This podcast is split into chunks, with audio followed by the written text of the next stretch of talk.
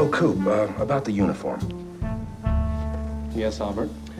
Replacing the quiet elegance of the dark suit and tie with the casual indifference of these muted earth tones. It's a form of fashion suicide, but uh, call me crazy. On you it works.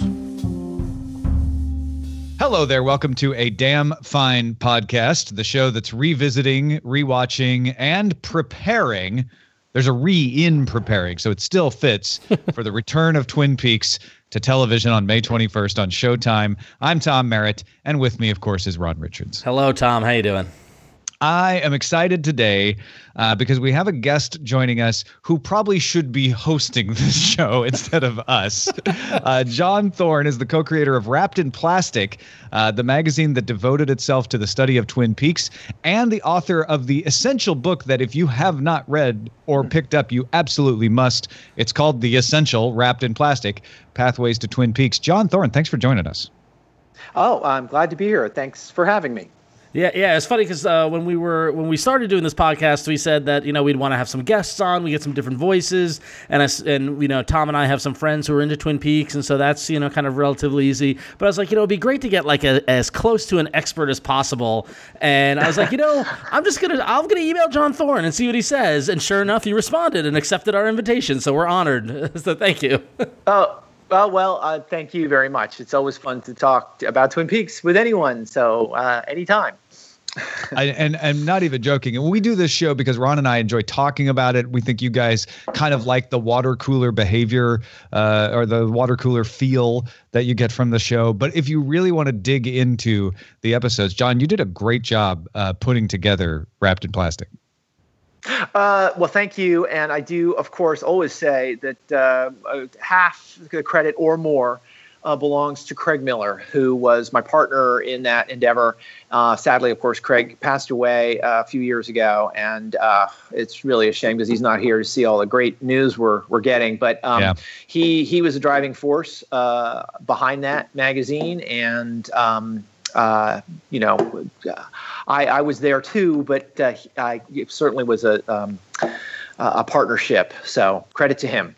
Well, I'm sure I'm sure he's up there with with uh, with Albert and with Pete and with all and Doc yeah, Hayward yeah. and all the you know everyone yeah. who's, who's moved on to the next exactly lodge, right? right? Yeah. Um, so, right, right. so so tell us how, you know how did you get in? How did you get uh, pulled into Wrapped in Plastic? Like what what? Tell us about your you know your experience with Twin Peaks from the beginning to the to the point of you know working on a magazine about it.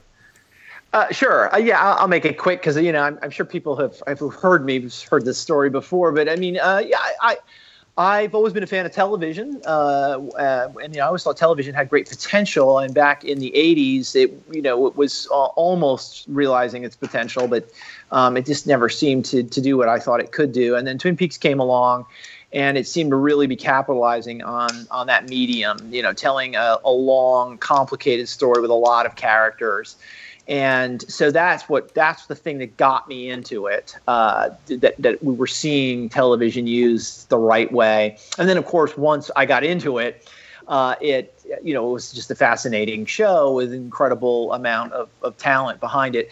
And uh, so i was just just became like a super fan from the beginning uh, and making uh, you know character charts that showed who was related to whom and, and making trivia games and, and all this kind of stuff and, and spreading and giving it out for free to people. And uh, Craig Miller uh, got a hold of some of that, saw what I was doing. He approached me at a comic book convention where I was on a panel and said, let's do a magazine. Uh, that was in 1992, uh, right after, no, it was 1991, uh, right before Fire Walk with Me, right after the series. And uh, we did. About a year later, we did it. We started putting out the magazine, and we put out an issue every two months. Um, Seventy-five issues. It was thirteen years of wrapped in plastic. Wow. Well, and, and you also worked in publishing, and you mentioned you you got approached at a comic book convention. You also did a magazine about Cerebus, right? Uh, yes, in fact, we did that later. Uh, it turned out Craig was a huge fan of the comic book Cerebus by Dave Sim, and I was too. And uh, we we wanted to do something uh, with that, and we did uh, for we did one, and then we actually did another one, and uh, it you know didn't quite have the same uh, success is wrapped in plastic, but it was still interesting. Endeavor. Well, yeah, I feel, I feel like Cerebus is is, a, is an um, is an emotional uh, kin to Twin Peaks, at least in terms of cult like status. I, I I know Dave Sim from my, I was I was I work in comics. I do a comics podcast, Oh. and, and I used to work at uh, Nice. in publishing. Yeah, so when I saw that, I was like, oh, nice. We're, we John, you and I are probably very simpatico in a lot of things, so that's great. Yeah, I think probably uh, that, that's very interesting. And Craig uh, Miller knew Dave Sim uh, better than I, and was always in contact with him. And uh, they had a you know, fairly good relationship. And uh, Dave Sim, I'll just say this real quick. I don't want to spend time on Cerebus, but the interesting thing about doing Following Cerebus magazine was that we had almost too much contact with the primary creator, who was Dave Sim, which was the exact opposite of what it was like for doing Wrapped in Plastic, where we had practically zero cooperation from David Lynch. And um, I will tell you that it's a little more freeing to have zero cooperation than it is to have a lot of cooperation because um, the creator is the last word. And um, it, in some ways, we're all very lucky that da- David Lynch and Mark Frost sort of allow us all to go and explore Twin Peaks in our own way.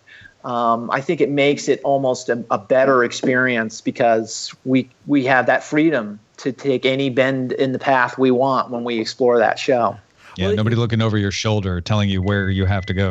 yeah. Well, or telling you you're wrong. Yeah, yeah. so it's a, it's a whole different experience. So. Well, yeah, and that, and that was that was kind of one of my things I was curious about. That in you know in the 13 years of doing the magazine, how much you know interaction with not I mean I imagine you mentioned very little with David Lynch, but with other members of the cast and things like that. Like how close to the production were you able to get over those years?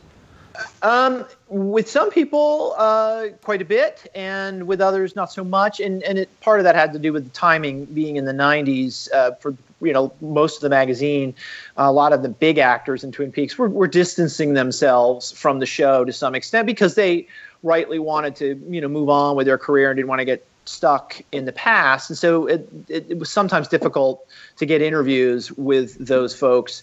Um, that changed, I think, in you know around the, about ten years ago or more. I think people, the, some of the members of the cast began to embrace it again and talk more about it. But so that made it a little tricky.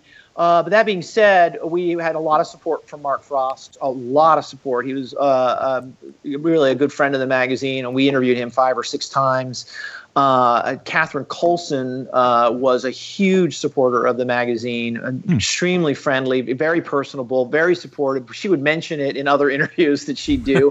so we were we were lucky to have, and she had you know she had the ear of David Lynch, which was nice, and and we ended up speaking with David Lynch twice. We had two interviews with him in the magazine, which uh, just you know getting one was a huge uh, accomplishment, but to get a second one, it, it felt like he at least um, uh, was uh, giving us sort of tacit approval for what we were doing. Yeah. So That's that like was pouring love thing. on you. That had that much attention from it- him. It, it was that was great, really was. And, and wa- was he was he easy to talk to or was he difficult? Uh, we were prepared. You know, I mean, I studied. I have studied David Lynch a great deal, uh, all his works, and uh, read so many interviews with him that we knew going in that he was hesitant to talk about his work. And certainly, when you get into you know the nitty gritty, you know, we always joked that the, the ideal interview was to ask David Lynch about why he doesn't like interviews. uh, but we, we we didn't quite get there. But um, yeah, he was tricky, and he even said to us, uh, I think at least once, maybe more. I'm not going to talk about that. He was very direct. I'm not going Uh-huh. to say. I'm not going to talk about it. And you know, we were like, oh no, that's okay. Don't worry. We didn't want to. We didn't want to make him uncomfortable. Uh, but uh, you know, once we got talking about, particularly when he's talking about casting people and talking about working with actors, he was quite open and, and, and gave us a lot of good good information. So that was a lot of fun.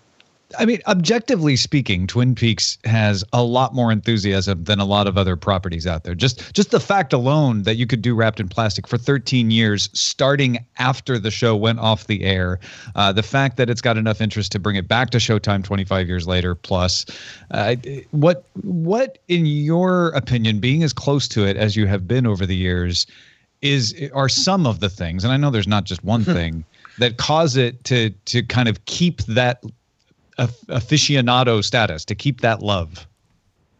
Uh, wow. Uh, I don't think I can say it all in the time we have. I mean, called, it's the book is called in Plastic. yeah. Um, uh, it's it, there's so, there's there's so many different reasons why. I think for one thing, obviously the show uh, when it came on at the time, of course, was very different. It had a cinematic feel, and it seemed to be asking a lot more of the audience. So I think that core audience that started with it uh, embraced it because it was um, what we were looking for in many respects. Um, but you know. Um, Lynch, of course, David Lynch is the kind of person who adds so many layers and thematic content to, and Mark Frost too. I, I never want to diminish the uh, contribution of Mark Frost. The two of them together, you know, it, started adding in um, so much that you could explore. There was there were themes of duality, of course. There was circularity in the narrative. There was, uh, you know, various ways you could you could interpret things, and there was ambiguity, so it allowed you to it allowed you to come up with theories that that um, might explain certain elements of the of the story. I think that had a great appeal to. Uh, Craig used to say, you know, the the fan base for uh, Twin Peaks was an inch wide but a mile deep. Yeah. Meaning there weren't a lot of people out there, but those people who were there were willing to kind of devote themselves to the show, and uh, I, I think they've never stopped. And I think the other thing I've said this too before is that um, uh, another generation has been able to get into Twin Peaks thanks to the streaming services that have, have made it more easily available. It was very, very difficult to get yes. into Twin Peaks. Uh, if you hadn't seen it from the beginning, getting it on, on a home medium, you know, in, in um, visual medium in the 90s was you couldn't get the pilot or you had to mm-hmm. get the videotape. So there was laser, you know, it was just, it was really tough for people to get to, to, to come to it new. And that has changed. Uh, people can come to it now, younger people stream it and can watch it on a computer. And that has really allowed for uh, the show to find a new audience. So, um, that uh, I think that's that's been another reason why there's been a um, uh, a return, you know, of, of, interest to the show. Right. Yeah, it's a great point. I mean, two weeks ago we had Rob Reed on, who hasn't finished watching it for the first time yet. Yeah. Right? Mm-hmm. Uh, yeah, which is which is crazy uh, to that that that can happen. Well, yeah, and I and I think I think also what I think is interesting to the, some of the points that you're making, John, is that Twin Peaks fell, and, and you know, to, to, give you some background on us, uh, John, Tom, and I both work in yeah. we work in tech and media and things like that, so we're very kind of focused on communication and and entertainment and all these you know kind of ways entertainment is delivered. But Twin Pe- Twin Peaks fell in a time before the internet, before email. You know, even though you had you did have the rabid yes. loyal news group following on yeah, the little yeah, Usenet, yeah, yeah, the, yeah, yeah, Usenet folks, right? Um, so it hit then, and then it, and then you know things like your magazine allowed that fandom to continue amongst that inch long, inch wide, mile deep, long audience um, until it technology was able to get to a point where it could be spread, you know, as, as it is today. I think that's I think the arc of Twin Peak fandom from 25 years ago to now is just one of the more unique and fascinating in the terms of a lot of the genre uh, properties that are out there. Absolutely, it's it's so true. It's it's a fascinating thing to look at about how you know how hard it was to watch Twin Peaks in the '90s and yeah. how it did. You make a great point. It came on before the internet, and, and it was only a year or two later that the X Files came on. And the X Files is one of those shows, maybe the first show that really capitalized on the uh, you know the the growing internet um, culture because as you, you may recall, I mean, there was one episode of the X Files where they had a list of, of names that were actually, uh, uh you know, people who were posting to the X Files news mm-hmm. groups and, and that, and and they capitalized on the internet. And I've always thought if Twin Peaks had come on maybe a year and a half later, would it would things have been different? Would the internet, as it was just blossoming at that time, I mean, Twin Peaks just missed the window. Yep. Had had it come yeah. on a little later, what would have happened? Would it have continued in it, it maybe because there would have been more enthusiasm, at least easier to communicate about it? Yeah. And, I don't know and also to think about. Yeah, and also if it came out at a time when when like packaging seasons of TV shows and things like that, which became such a cottage industry in the late '90s, early 2000s with DVDs and things like that, you know. But all the rights issues with the pilot and things like that, those weren't, uh, you, you, know, yeah. the, the distribution yeah. that we got became used to in the early 2000s didn't exist when Twin Peaks was around. So that's why you had that mess, and no nobody wanted to lug around that big wide VHS box set of every exactly. of all those tapes. Right. right. Accessibility to Twin Peaks in the late '90s was, I mean, that was just really a barrier. Yeah. And uh, and and that changed, and yeah. I think that has a lot to do why the, you know, with why the show is is coming back. I think you know there's been a surge in interest in in a younger viewership. So so now with with Twin Peaks returning in May, uh, are we just another? Or, or do you have a very? Are you a very busy man at this point? Are you getting hit up by other folks to talk about Twin Peaks? Or? I will tell you that it is a very, very. I'm surprised how busy I am with people. Uh, uh, you know, contacting me. I will tell you, I had a, kind of a disappointment today. I don't know when this is going to come out, but today, uh, you know, all the Entertainment Weekly stuff came out. Yep. Uh, entertain the uh, uh, Jeff Jensen, the Entertainment Weekly critic, uh, interviewed me for about 20 minutes for that piece in Entertainment Weekly, and then he emailed me this morning and said he cut it all out. So, Oh. so unfortunately, I'm not. I don't think I'm in the Entertainment Weekly. I haven't seen it, but uh, uh, he said there's going to be an online version that'll be longer and, and there'll be more of, of what I had to tell him. Uh, and I understand that. I, you know, they got more important people to talk to. But yes, to answer your question briefly, uh, there have been uh, a lot of people emailing me and, and contacting me, and it's an interesting time. Well, good of him to get back to you and, and at least let you know that. Uh, I thought the same wouldn't- thing. I really appreciated Yeah. that I had the heads up before I picked up the issue and Yeah. paged through it. So, Uh, um, and thank you for for taking time out of your busy busy schedule to talk with Oh. us today as well. no, my pleasure. As I said, So I love. we should probably get to talking about the episode Yes. uh, that we want to discuss today, which is, of course, Slaves and Masters.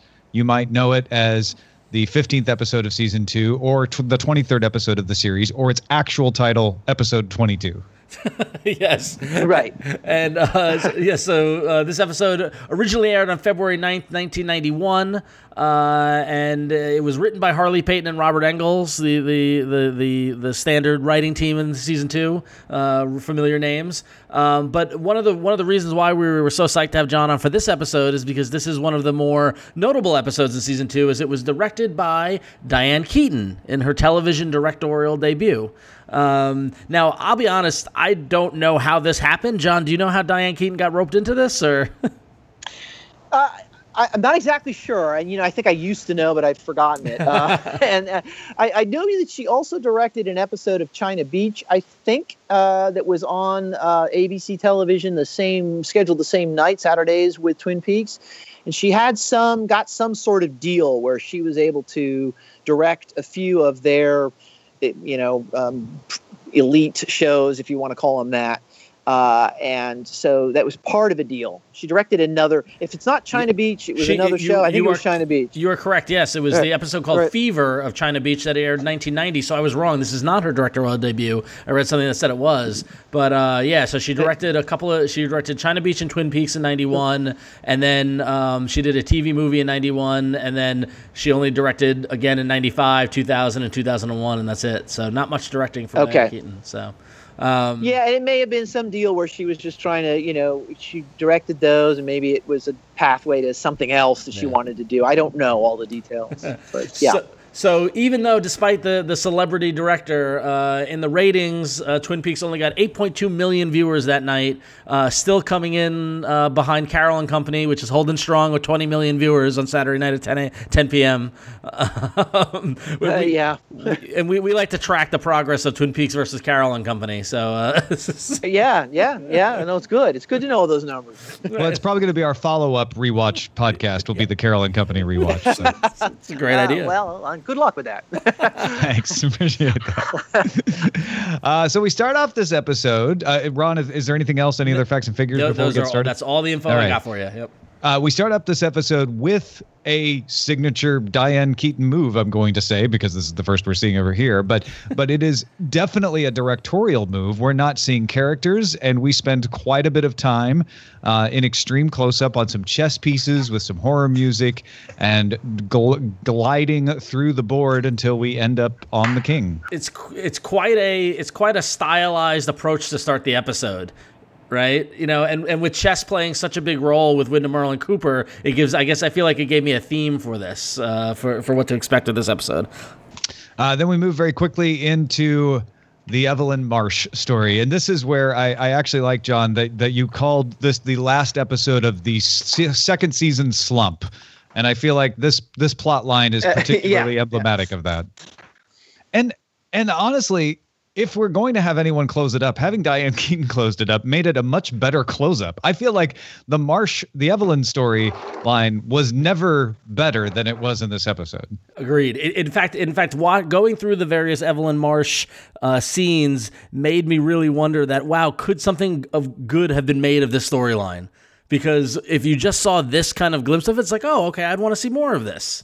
So we we cut from the uh, slow mo chess pieces to the fishnet stockings of Evelyn Marsh, uh, slowly coming up to reveal Evelyn being asked about James uh, by a law enforcement officer. Uh, Malcolm is talking, calling James a drifter, uh, lies about how they met, uh, does talk about the Jaguar breaking down uh, by Wally's. And then we get glattered uh, by realizing there's not just one sheriff's deputy here, but three of them marching out in step, which becomes another signature move of this episode. I mean, yes, I mean that's just the beginning. You start to see some of these uh, uh, very noticeable stylistic touches uh, that she that Diane Keaton brings uh, to uh, to the to the episode throughout, and that I think that one is I think that's the first one. Obviously, the pan up and the you know and the veil that's over uh, Evelyn Marsh's head. It's all very and the pan through the through the chess pieces but when we get into the actual narrative itself and we're there, suddenly we get this this thing. It it it, it, it certainly makes you take note. It's it's definitely it's definitely this episode looks is was jarring in in comparison to the other previous episodes in that we go back to a director who actually cares about cinematography and the shots. Where up to this point, the last three or four episodes have been very by the book TV drama, you know, kind of camera pacing. Uh, so for on one hand, it's a bit of a, uh, a, breath of fresh air for me, but on the other hand, I get I, am gonna get a little critical about it. But I'll wait. I'll wait on those comments. So yeah. no, no, no, no. There's a lot of interesting things to talk about this episode, and, and I don't want to interrupt your flow real quick. I will just quickly just interject that. Um, I think people who watched it when it first aired have a different opinion of people who watched it later, especially if they binge watched it. We can Definitely. talk about that if you want. Um, you know, when we when we get to that point. Uh, well, Malcolm gets a little pushy with Evelyn, who just wants this over with. He tries to kiss her. She uh, fends him off and, and runs upstairs. And we're off to Wally's. So we're still on the Marsh storyline at the beginning of this episode. Uh, a row of, of what appear to be bus drivers is at the bar, all smoking cigars. Opera music is playing. It's a much more interesting Wally's already than it has ever been before. Uh, and really, this episode is Donna trying to tell James he needs help. Uh, while they keep getting interrupted by a waiter and uh, and and she's she's trying to convince uh, James uh, that that he should call back. He should call Ed. Uh, they have to stay ahead of the cops. Uh, James says Evelyn wouldn't listen to him, and Donna starts to realize, ah, James has it bad for Evelyn. and then we we finish up with Donna at the payphone talking to Ed. Uh, and then having to change the conversation as one of those sheriff's deputies shows up, who right, walks right past James to the bar, uh, says, Excuse me. And all the bus drivers turn at once and all in unison say, Hi, Frank. and, and th- for this, this is the, the, the the shot of all the bus drivers made me go, "Oh, she's trying to be David Lynch." Uh, yes, I think that, that's a good point to make. I mean, some of these stylistic touches are almost too much. I mean, yes. it's almost like there's you almost she's trying too hard to bring what she thinks is a Twin Peaks sensibility to the show. And uh, while I, well, we'll get into it maybe a little later. Um, I appreciate the effort, that for sure. Uh, but um, watching it again, and it's been a long time since I watched it last night um, it, it almost stood out too much. It that, seemed too like, look at me, look at me. That's the yeah. thing. That, I did. Yeah, I think my complaint about Twin Peaks is, is Twin Peaks is at its can be at its worst when it's trying to be two Twin Peaks. You know, like yeah. like when mm-hmm. when you've got you've got directors or writers who are like, I can be Twin Peaker more than David Lynch, and, and this is what we end up with. But that said, I liked right. it. I, I, did like a lot of the blocking and the movement, like Donna and James. Yeah. they start their conversation and then they move away from the bar and they move to a corner of the bar and like and mm-hmm. the weird kind of pacing of this it definitely you know I like that because it felt way more alive than previous other episodes but still yes. if, if it had just yeah. been the waiter interrupting that would have been a cool Twin Peaks kind of you know gambit right uh, but the bus drivers following the the walking in step sheriffs and that it just it starts to feel like it's just maybe one thing too many maybe maybe two bus drivers at the the bar rather Well, than and I'll, five. tell I'll tell you I'll tell you where Diane Keaton missed the boat was that with the interrupting bartender is that she blew the rule of threes because it only happened twice. If it Ah. had, if it had happened one more time, it would have been great. Right? Two times is off-putting and weird. Third time, hysterical. It's the rule of threes. yeah, So yeah, yeah. The, the the bus driver's turning uh, is is there for a comedy. Um, there really is no other reason. I mean, it's, it's it's unusual, but it's comedy. And I noticed again that a lot of these touches uh, are done, and they uh, you can't really see them any other way as trying to be funny. And when you try to be funny too hard, you're not funny anymore. Yep. So um, uh, that that stuck out to me last night when I watched it again too. Is like, I will wow, say you know, the high is- frank still makes me laugh though. um, there's some of it works, but some of it goes just a little too far. Yeah, yeah. I think. But anyway, on to uh, the sheriff's office, uh, where we get a really cool shot uh, shooting through the chess pieces that are on the conference room table towards uh, Cooper and Truman, who are talking to Bobby and Shelley about Leo's disappearance. Uh, Cooper asks about the night the mill burned. Uh, because as Cooper's always played the heavy uh, with Bobby, and he's not stopping now. Bobby just comes out and says it was Hank that shot Leo. Uh, Truman decides to assign deputies to protect Shelley. Bobby doesn't like it, but Shelley's fine with it. Uh, she would like to have this. As Bobby leaves, we see Albert come in, and Truman and Albert have a big hug. This is a great moment. I don't think I don't think anything made me smile more than the the greeting between Albert and Truman, who at, at once were at fisticuffs and now hugging as if they've been brothers, long lost brothers for years. And of course, Albert is there. The way we get Albert back is that he's not doing forensics. He's assigned to investigate Windom Earle because Gordon Cole is worried about Coop, which uh, uh, Miguel Ferrer does in his best David Lynch imitation. Uh, Earle has been sending fake mail bombs to police departments from Illinois to Mississippi. Each of them have a different article of wedding clothes in them.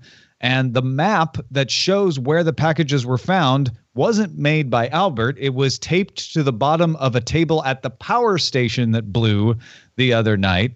Uh, and then Albert looks at Cooper's dress and says, The new uniform is fashion suicide, but somehow on Cooper it works. Is is it just me or is Miguel Ferrer way more animated in this episode throughout in every scene he's in? I, I know I noticed that too. I, I thought that he seemed a, bit, a little bit, uh, and that's probably the directing. You know, that was probably Diane Keaton take it up a notch. Um, it almost has a calm rhythm to it. Boom, boom, boom, boom, boom. Uh, it, it, it, it doesn't, but you can almost see that. I will just say about that. I thought Miguel Ferrer was a standout in this episode, uh, even though it was a little over the top. He still was the stand, uh, one of the standout. I thought Dana Ashbrook in this scene was also extremely good. Uh, I really liked the way he was playing with his character, and I liked that kind of uh, Bobby. Yeah, it was a reminder of Bobby in the be- very beginning of the show, which I feel like faded away as he got ground into the Leo story arc. Um, but yeah, I agree with you, and I. And I, I like the I like the you know uh, Albert as he often does bringing the various clues and the things like that you know with the update on Windom Earle and I like how they don't acknowledge the fact that the map uh, of all the locations that Windom Earle sent bombs to spells out a C on the on the map but they never acknowledge it you know so and is that is that meant to be a C for Cooper or C for Catherine Ah. yeah Uh, both. Carolyn. Carolyn sorry Carolyn yes yeah Uh, so we move on to Windom Earle's cabin uh, with a close up of gears spinning and Earle playing the flute and dancing in his underwear, sitting on a rock in the middle of the cabin as Leo wakes up. Uh, and then we get a recap of all of Leo's offenses. Windom showing off how much he knows. He uh, Leo tries to get up and Earle hits him with the flute and knocks him out because it's not just a wood instrument; it's also a weapon. Earle wants Leo to help him and obey him uh, puts a shock collar around Leo's neck. So he really is just treating him like a pet, uh, not even a, a beloved pet, but but like a uh, like like a, a, a draft horse, like an animal. Leo stands up and Earle presses a button on his plate bracelet to shock him as, as the training begins, and then he goes to the stove and gets some gruel and force feeds Leo. and and now we see the uh, the inspiration for the German title of Slaves and Masters. Ah, yes, this one was fairly obvious this time. T- taking taking a little slightly S and M kind of uh, angle to it, if you want to go in that direction. Ugh. Yeah. I don't know. I like I like the I like the interplay between Windom Earle and Leo throughout the whole episode, though. The the you know the the genius of Windom Earle and the and the simpletonness of Leo. It's a nice kind of uh, a ba- uh, balance that, that starts in this episode really well. and it's interesting too for what little Eric Da Re has to do. He's not really know, dialogue. He really does great performance there of of, of convincing you that he is in terrible pain. He's really being tortured. Absolutely. Yeah, I, I I wonder sometimes if Eric Da Re isn't best when he's not allowed to speak, and I I don't mean that as a criticism. Like he he is amazing as as the paralyzed Leo. That is a tough role to pull off. Uh, and and make in any way interesting, and he does. Uh, and then here he is again. You know, he's allowed to speak a little more now, but um, it's it, it's it's pretty good. And and it shows Leo Yeah. going from being a threat to being nothing to being a threat to being nothing again. Right. Yeah. Uh, uh, one other quick point on this scene. Uh, it was Kenneth Welsh playing Windom Earle who introduced the idea of the uh, shakuhachi flute that uh, Windom Earle is playing. And that was uh, a Oh, really? contribution by Welsh. He actually uh, knew how to play it. Uh, he actually played the little tune. Um, that's, there's some I forget the exact story, but he, he was in contact with Badalamenti, and they they did a little tune. Um, what you hear is not actually Welsh, but he actually did, you know, kind of get the music figured out with Badalamenti. And uh, I guess the original script just had a flute in it, but Windom Earle brought that. I mean, sorry, Kenneth Welsh brought that that particular nuanced part of the character uh, himself. Yeah, yeah. Isn't the, the song the song is a, the the flute song is a Julee Cruise song, which of course is you know you know collaborated with Angelo, Angelo Badalamenti, but it's a it ties back to the musical mythos of Twin Peaks uh, directly. Yeah, I, yeah, I, right. I think Welsh had a, his own tune he wanted to do it. I know he said that it didn't work out the way he wanted it in terms of the music, but he, Yeah. uh, yeah, he was really playing it. Apparently, he was really playing something when they filmed it. Wow. So Uh, it's uh, and I'm pulling this from from the Wrapped in Plastic book. Uh, he played his flute over the phone to Angelo Badalamenti, Right. who immediately went to the Exactly. piano on the spot and came back with the music they used in the episode. yes, that's that's the story. That's right. Yeah.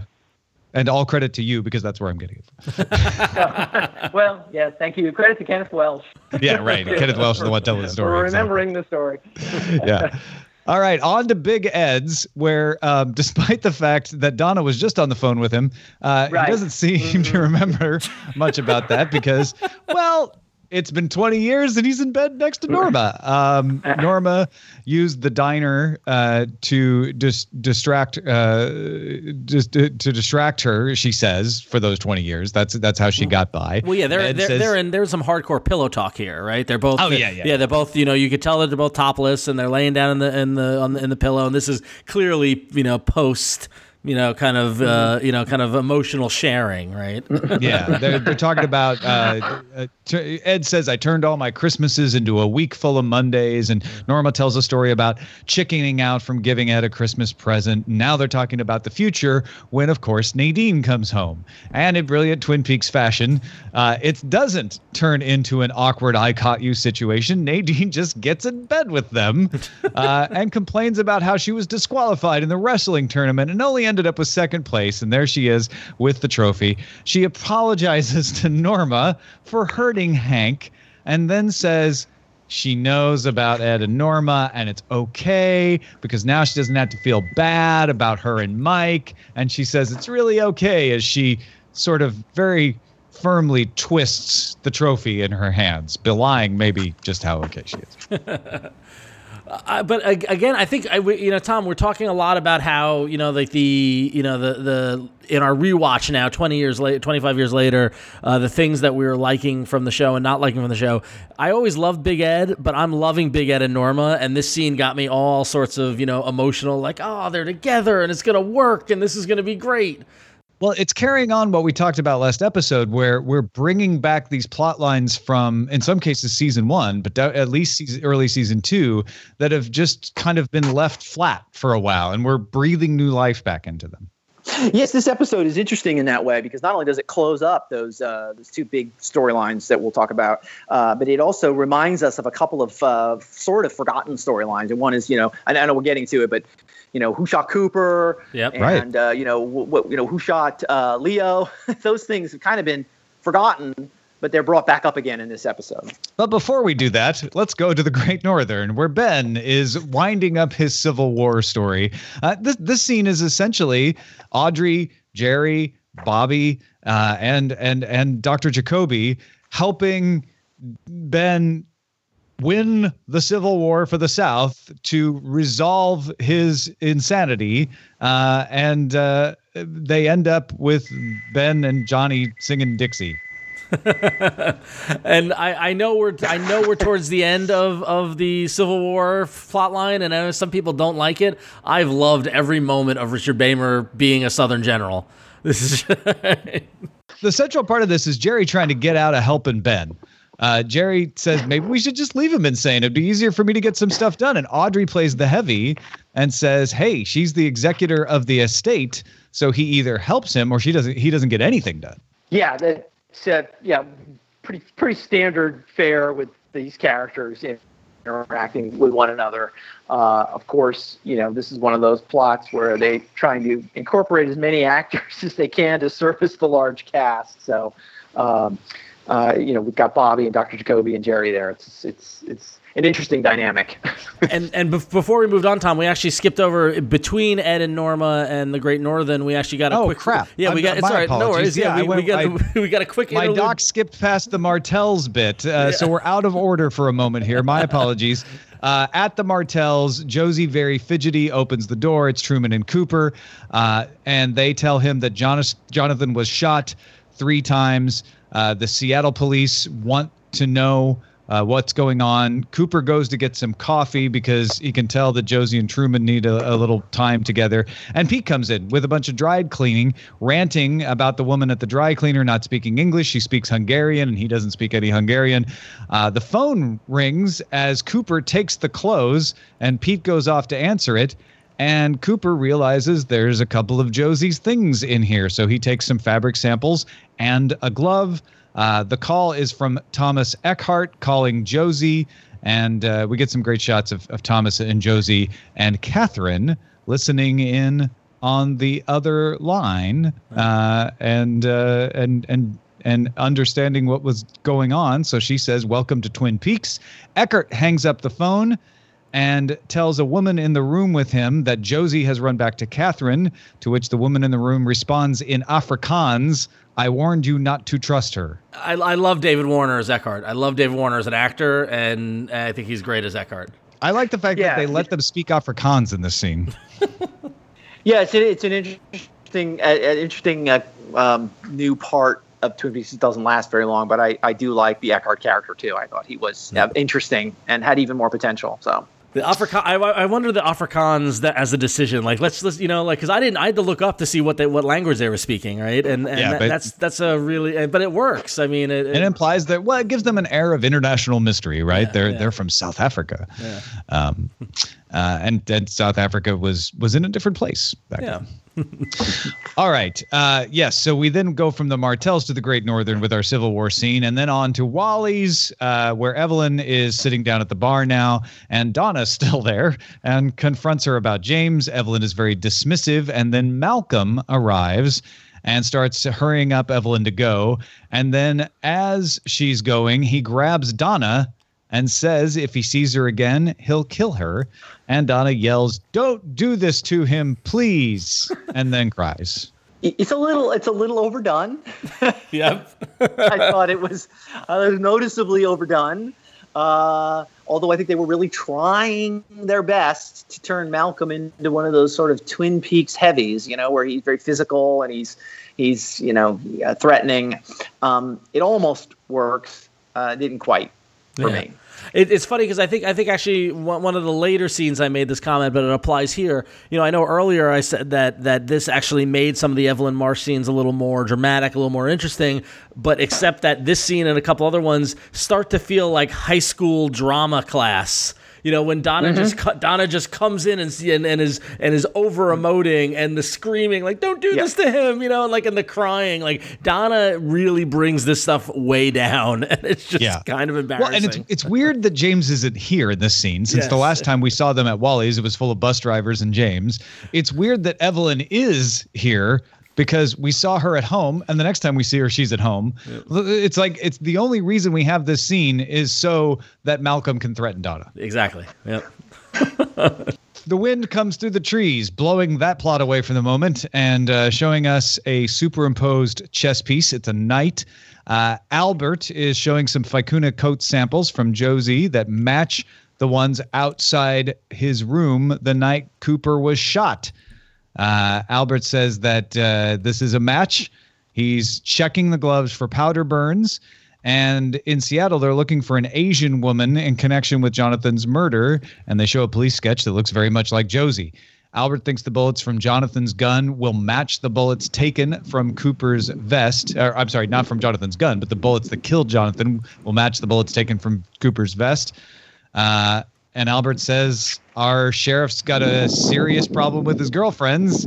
And Coop says not to tell one word to Truman until they're certain it's nice to see it's it's nice to see uh, Albert kind of stepping up for uh, for Truman here again, building on you know where they once were rivals. Now you know uh, you know Albert's kind of pointing out to Cooper that you might have a problem, and it's this kind of protection of, of each other that they're doing, which I like to see. It's just another example of them kind of rapidly moving this plot to some conclusion.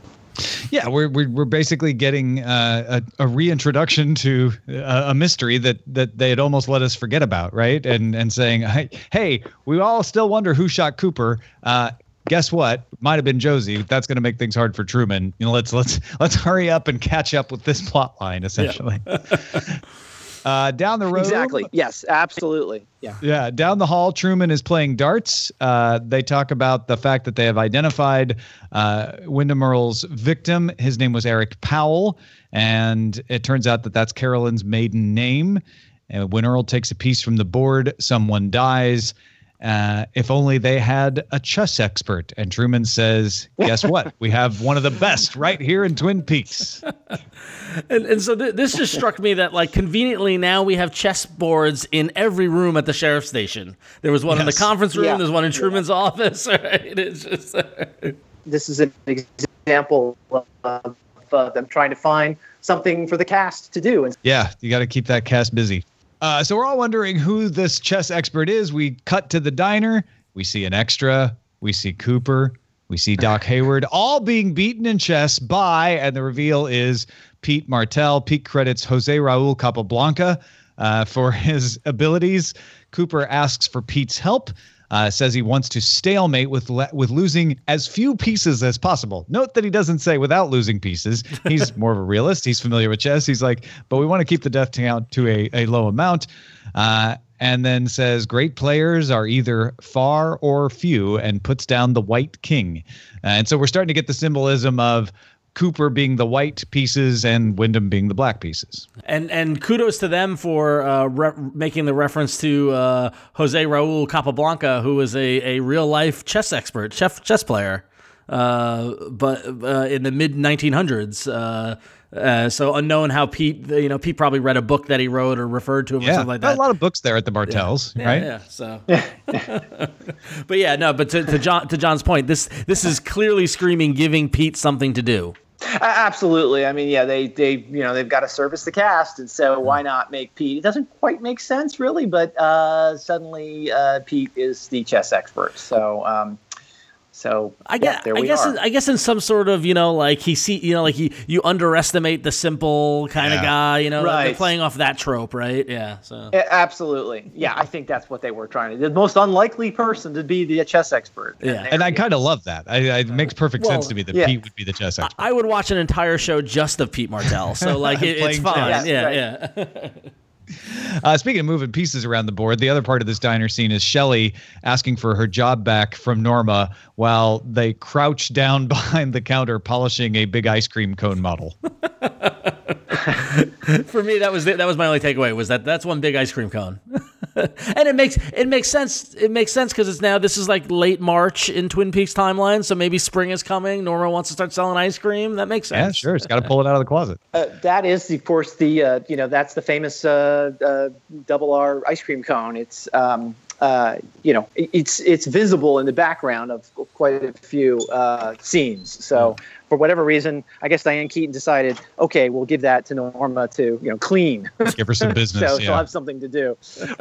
right, right. I like that scene a lot. I think uh, Peggy Lipton does a great job, and I, I like the interaction between uh, Norma and Shelley. I always have, but it was something that really worked well in that show, and that was a great example of it. Well, the moon comes out, and we move back to the Martells, where Thomas Eckhart has shown up for dinner with Catherine, and of course Josie will awkwardly be serving them, uh, struggling to open the wine, and Catherine and Thomas have a sort of "I'm not saying what I mean" conversation about the killing of of Thomas uh, and whether it was for art or money. And Thomas says it was for love, and then kisses Josie's hand. And they talk about what to do for Josie. Uh, and uh, Catherine says it would be a shame if you left empty handed, implying maybe she'll give Josie to him. And then Catherine calls for the main course, which is, of course, a roasted pig head. For me, the highlight of the episode is both Thomas and Catherine's ridiculous out early '90s outfits. Thomas is in a tuxedo that like is uh, way more ornate than it needs to be, and Catherine's in this sparkly gla- gown, and it just like it's like whoa, they dialed up the formality of this dinner way higher than I thought they would. Yeah, you know, it's interesting too. I thought that uh, that uh, Piper Laurie uh, did, you know, did a pretty darn good job with some of the dialogue that they gave her. That you know, if you read that dialogue on the page, it's it's pretty it's pretty corny, but she does a great job. I think she really uh, somehow brings it up.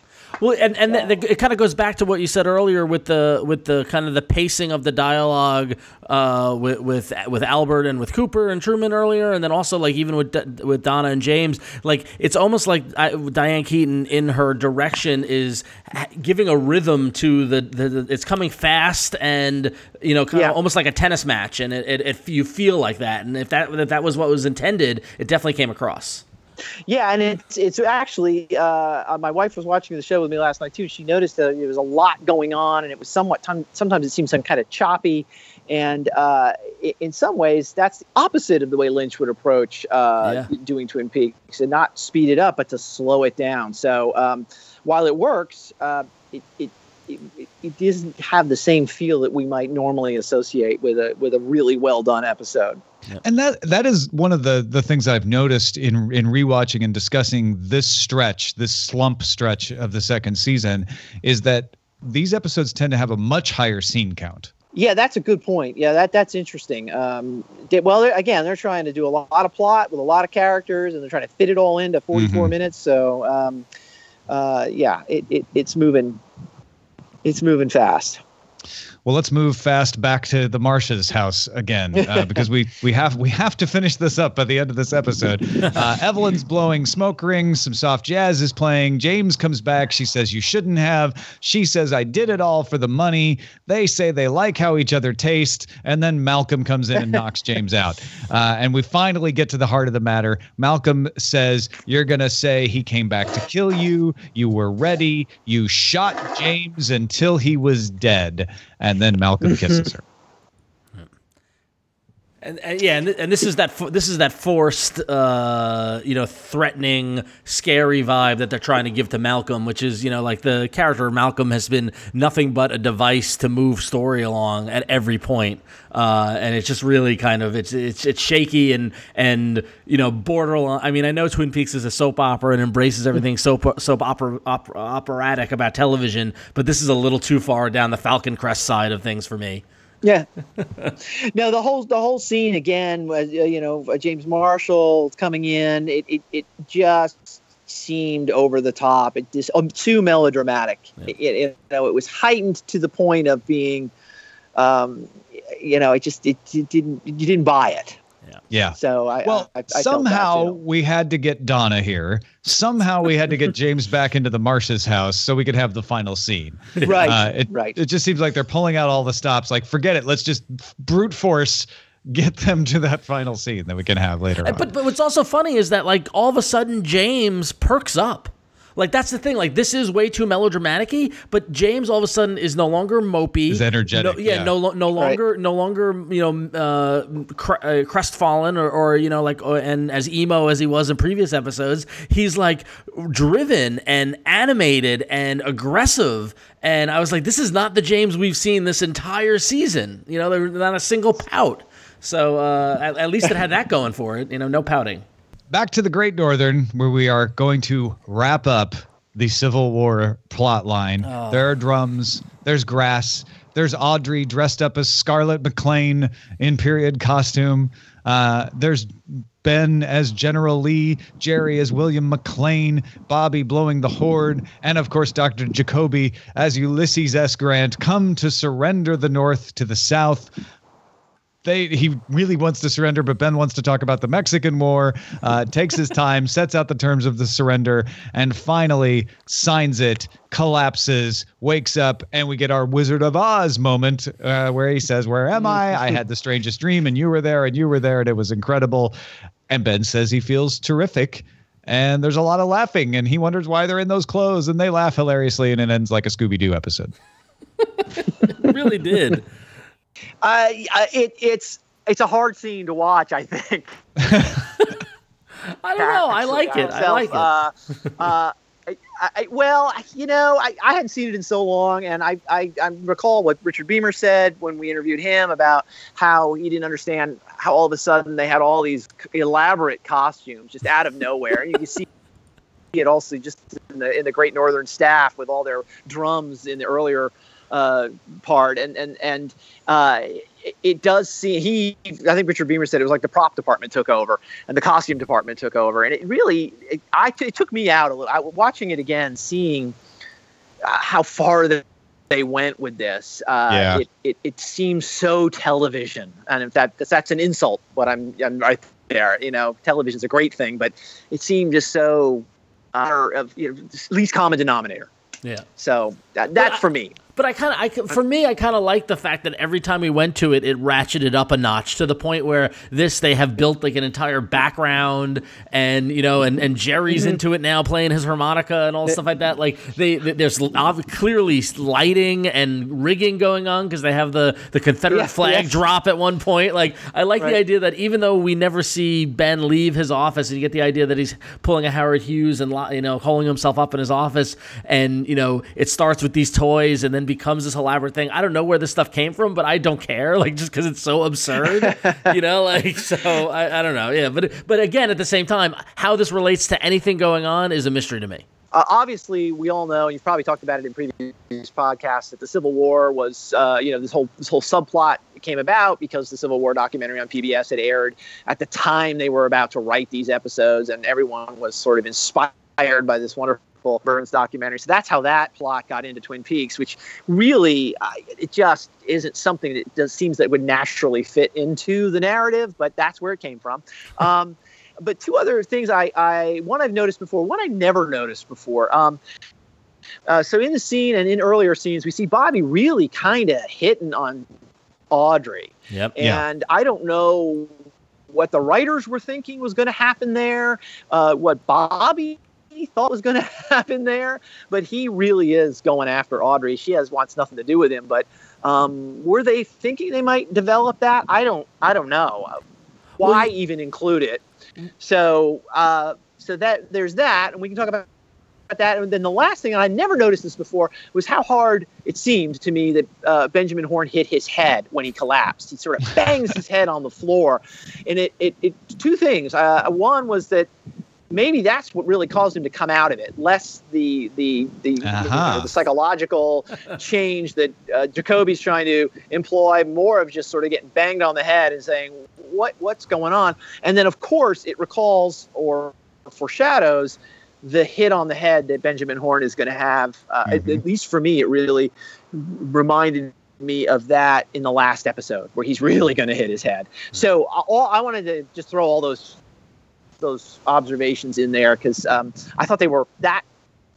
A lot of that was interesting when you think about the series as a whole. Yeah.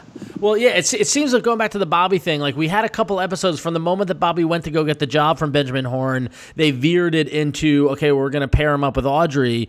Um, but then, like, what threw me off was earlier in this episode, you've got him with Shelly in the sheriff station and, uh, you know, saying, we're together, we've been together, we're going to be together. And so, you know, you get the sense that this is, you know, th- that they kind of forgot that, that, that they were doing that. And then now Bobby's just here to play the bugle, you know? This always just exactly. felt like a bit of a deep a, a, deeper characterization of Bobby, which is he was Laura's girlfriend and was moving on to Shelley. He's the kind of guy that's always trying to move on to the next girl. And in this case, he's with Shelley. That's boring with Leo around. And so he was trying to move on to Audrey. And Audrey very consistently turns him down. Like she never encourages him. So I always felt that was just Bobby being Bobby. Like he's always looking to move on to the next girl. And this one is not Right. allowing him to do that. When he's in the sheriff's department, he's just playing the good, like, well, this is what I have to say. Also, I bet, I, I- bet they got the costumes from the department store because you know they had to have a Halloween department, right? Well, you know that, that that's a good point. I never thought about that. That that makes sense. Um, I, I agree with all what you said about Bobby. I think that's a good. Those are good points. I think uh, a little more attention is paid to the Bobby character in episodes to come, and he becomes a little bit of a deeper character in his relationship with uh, Shelley. I know you'll talk about that later on in other episodes, um, and I like that what they do with Bobby, and I think it fits in really well with the way Major Briggs spoke with Bobby in the in the premiere of the second season. I think there's a lot up to Bobby. I think there's a richness to Bobby and dependability to Bobby that um, gets touched on when they want to do it. When they do, they do it well, but then they forget it sometimes, and he's just back back to you know the high school jock hitting on the girls.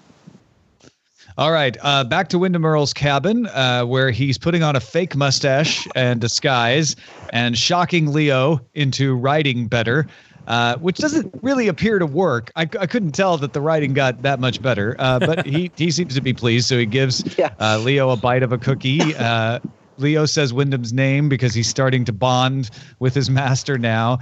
And the whole thing is whatever Leo's writing and pictures of Audrey, Shelley, and Donna. Windom says, Which one shall be my queen?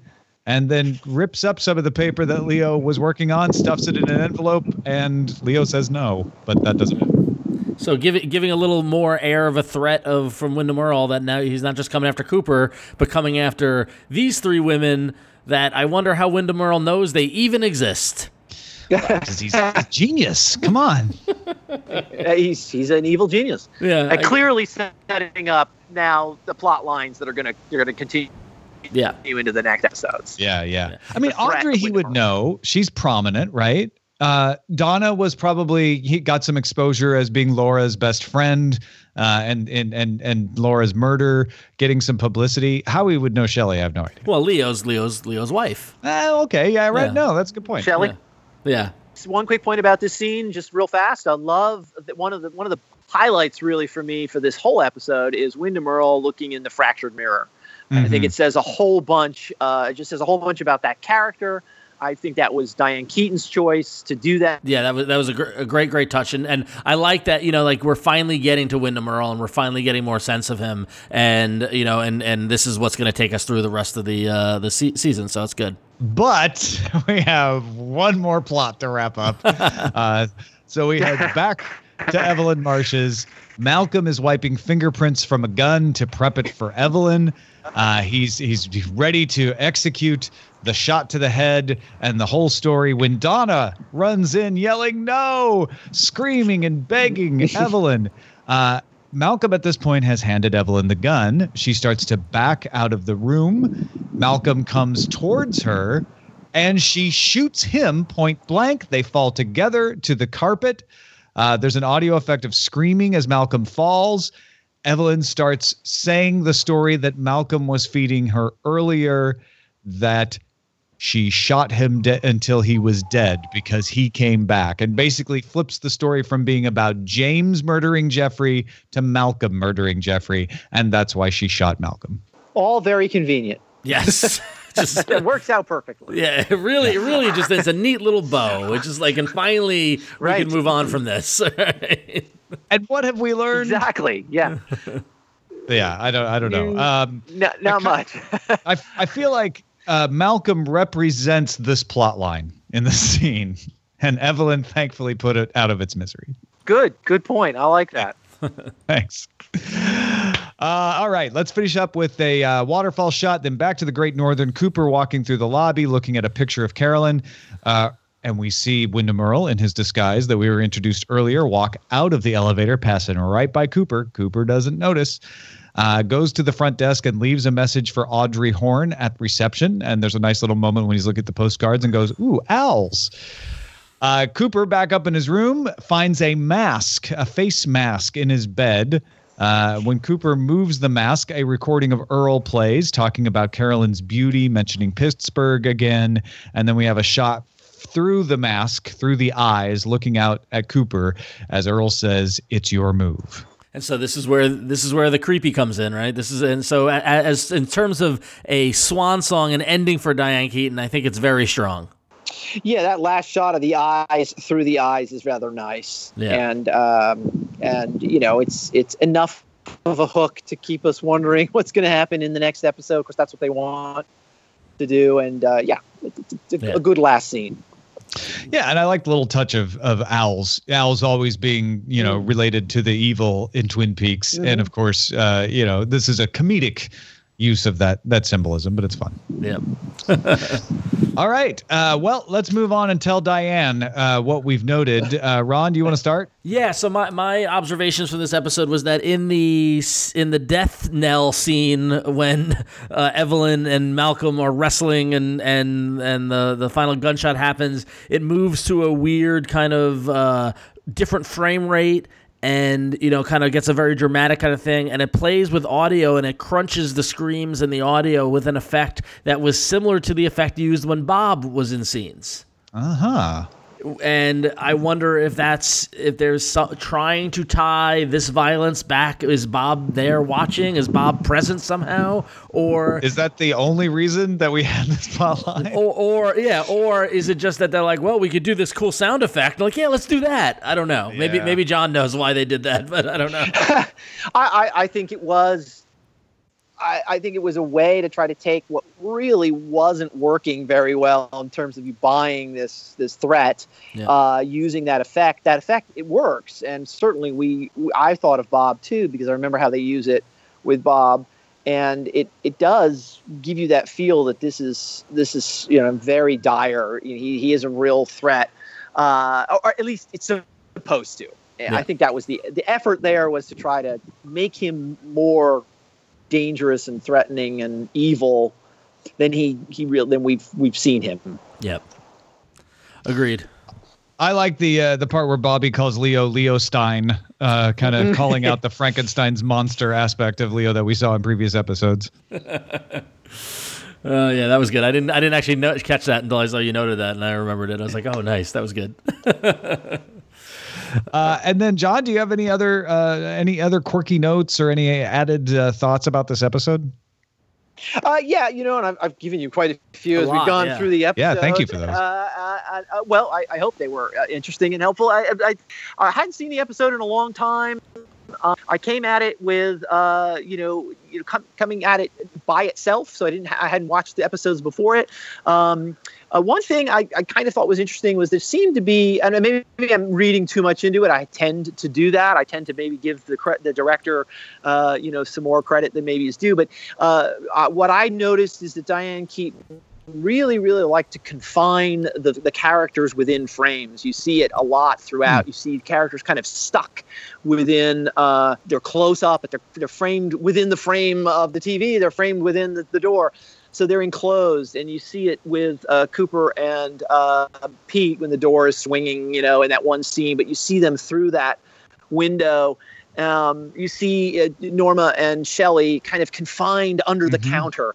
And I don't know if it was deliberate or if it was just Diane Keaton saying, this will be fun. Uh, but if it was deliberate, it worked for me. I came away with seeing the characters being trapped. They're being, they're stuck. They're, they're, they're not able to break out. And um, if she meant it, it worked for me. If she didn't, that's how I'm reading it. and It worked Yeah. for me. Yep. So, so I liked that a lot about the episode that she was trying to uh, to bring that to it. Yeah, you know, now that you mention it, I, I, I, it happened in Wally's too with with James and Donna. They're they're framed in a box Yes. over there on the side of the uh, of the bar as well. That's right. That's right. Exactly. Yeah, and there, there was there was also the shot of uh, Cooper and Pete when Pete came uh, came home with the dry cleaning when Cooper stole the the Vicuna thing. That was all. It was a horizontal tracking shot that was like set back, like it was noticeably different than the visual language of Twin Peaks up to that point. Yeah, and she's keeping them. She's keeping them locked. Their faces, or you know, their bodies, sometimes locked within a frame within the you know the frame of course the the picture, uh, the TV, and so they're they're they're characters who are stuck. I think Yeah. it works. It conveys that. Definitely.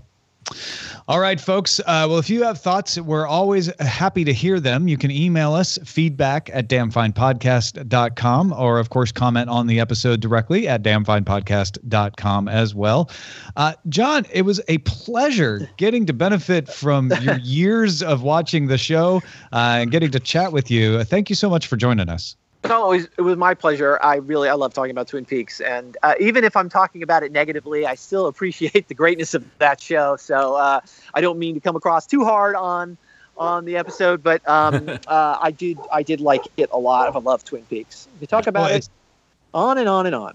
It's certainly not the worst of the Twin Peaks episodes, in my opinion. Not and, uh, by by a long shot. Exactly. Yeah, and and it's the it's those those down moments that make the good moments shine even brighter. I think. Agreed.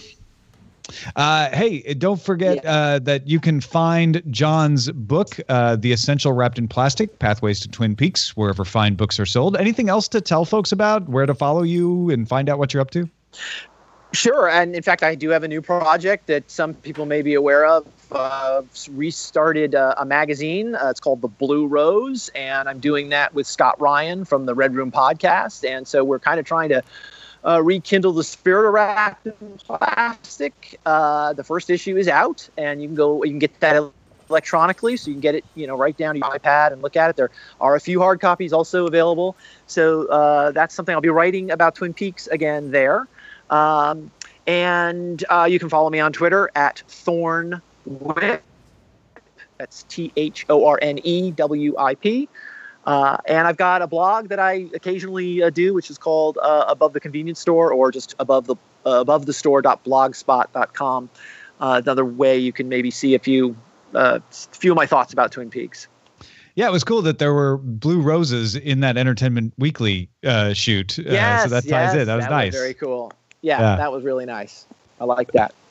Very, very cool. Well, I'm glad there's a spiritual successor to Wrapped in Plastic uh, for our return to Twin Peaks. That's great. Thank Folks, you. Yeah. Yeah. Don't forget you can support us at Patreon, patreon.com slash damn fine podcast. We thank everybody who's supporting the show there, helping defray the cost of the show. You can follow us on Twitter at damn fine cast and on Facebook, facebook.com slash damn fine podcast. Thanks for listening. Tune in next time for season two, episode 16 or episode 23, or what it's actually called episode 24 if you count the pilot. The condemned woman is what they call it in Germany, and we'll talk about it next time. I'm Tom. And I'm Ron.